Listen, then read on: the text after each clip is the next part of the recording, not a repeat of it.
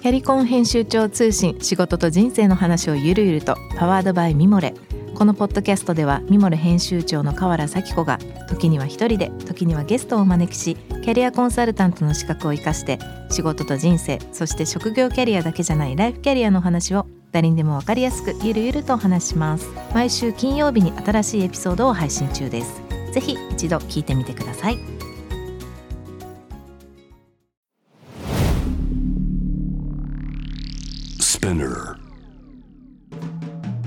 ナビゲーター中道大輔です。Vision to the Future with Forbes Japan このポッドキャストは物事人の魅力を引き出すことで日本のカルチャーの価値を再定義し世界と共有するコミュニティプログラムです。ショートコンテンツ Vision to the Future Stories と題して毎週水曜日金曜日に Forbes Japan よりピックアップしたニュースをお届けしています。今回も遊び大さんと共にお送りしたいと思います。今日ご紹介するトピックはですね、えー、朝霧さんが今年2023年2月の8日にアップしたブルックリンで思い出す美容の美の力とい。う記事なので、まあ、これはあのご自身であの書かれたポイントですが、まああの僕の中ではこのピックアップしたポイントとしてはですね、まあ、結構その再開発の鍵っていうことにクリエイターだっていうような、まあ、メッセージの中でもともとニューヨークは随分こう進化した中に要するに違う視点で物事を見る人たちの力がすごく大きかったんじゃないかなっていうふうにベースとこのコラムのメッセージというふうにちょっと僕の中で捉えたんですけども、ねま、これはなんか書いた時のこう視点というかなんでこの話をしようと思ったんですか？なんかあのまあ、美容も、まあ、美のうちに入っていますが、まあ、そういうクリエイターの人たち全般で言えるのはやっぱりあの感覚がセンシティブもしくは鋭敏なんでしょうね他の人たち、なんか他の人が気づかないものを気づくと、そうすると例えばあの時代がなんか悪い方向に進んでるっていうのは敏感に感じ取ってそれをどうやって表現しようか。表現する手段が経済でもなく、えー、文字でもないし数字でもないのでまあ、あのダンスであったりペインティングであったりいろんなものを表現してきます、うん、でもそういう人たちは最初にやっぱセンシティブな感覚で気づくのがこの辺未開発で汚い街だけども例えばブルックリンなんかもなかなか住めないような地域だったのをあれってやっぱり最初に目つけるのがやっぱアーティストの人たちで、うんうん、1970年代かなんかに双方は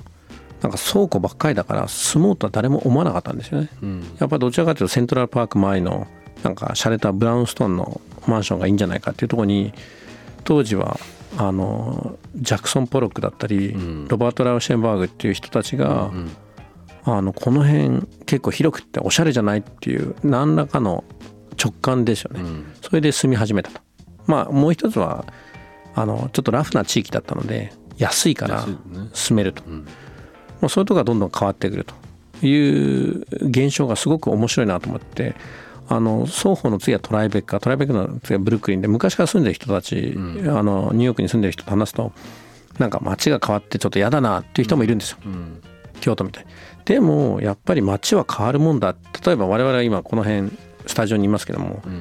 うん、同じ場所に100年前はここに今存在して誰もいないんですよね。ね。だから全く違う人種が、もしくは今我々もっともらしくこの六本木ヒルズを一部ラジオで運営してますと思ってても100年後にはここにいる人が全く違う人が同じ場所で何か知ってるはずなんですよね。うんうん、そう考えるとなんか街っていうのはどんどん変わるなっていうのを誰が最初にきっかけ切り出し突入部隊誰かなと思うとアーティストなんじゃないかな、うん、もしくは美意識が高い人、うん、メイキャップアーティストとかでもいいんですけどもあのスタイリストでもあの Sex and the City のモデルになった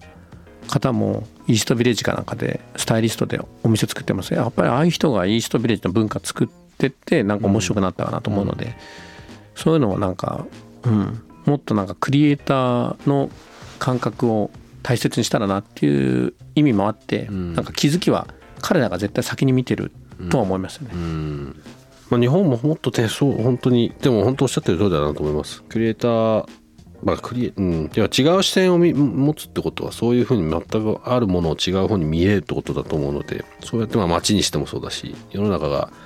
違う視点になっていくと違う形になって進化して面白くなって次のステップに行くんだなっていうのは日本もそれをもっとできるようになるとまたそれぞれ良くなるかなとは思います。今日ご紹介したトピックは概要欄にリンクを貼っていますので、ぜひそちらからご覧ください。このポッドキャストはスミナーのほか、Spotify、Apple Podcast、Amazon Music などでお楽しみいただけます。お使いのプラットフォームでぜひぜひフォローをお願いいたします。そして毎週月曜日には、えー、様々なゲストとともにお送りするゲストトークエピソードが配信されます。えー詳しくは概要欄載せていますので、ぜひこちらもチェックしてみてください。Vision to the Future Stories ここまでのお相手は中道大輔でした。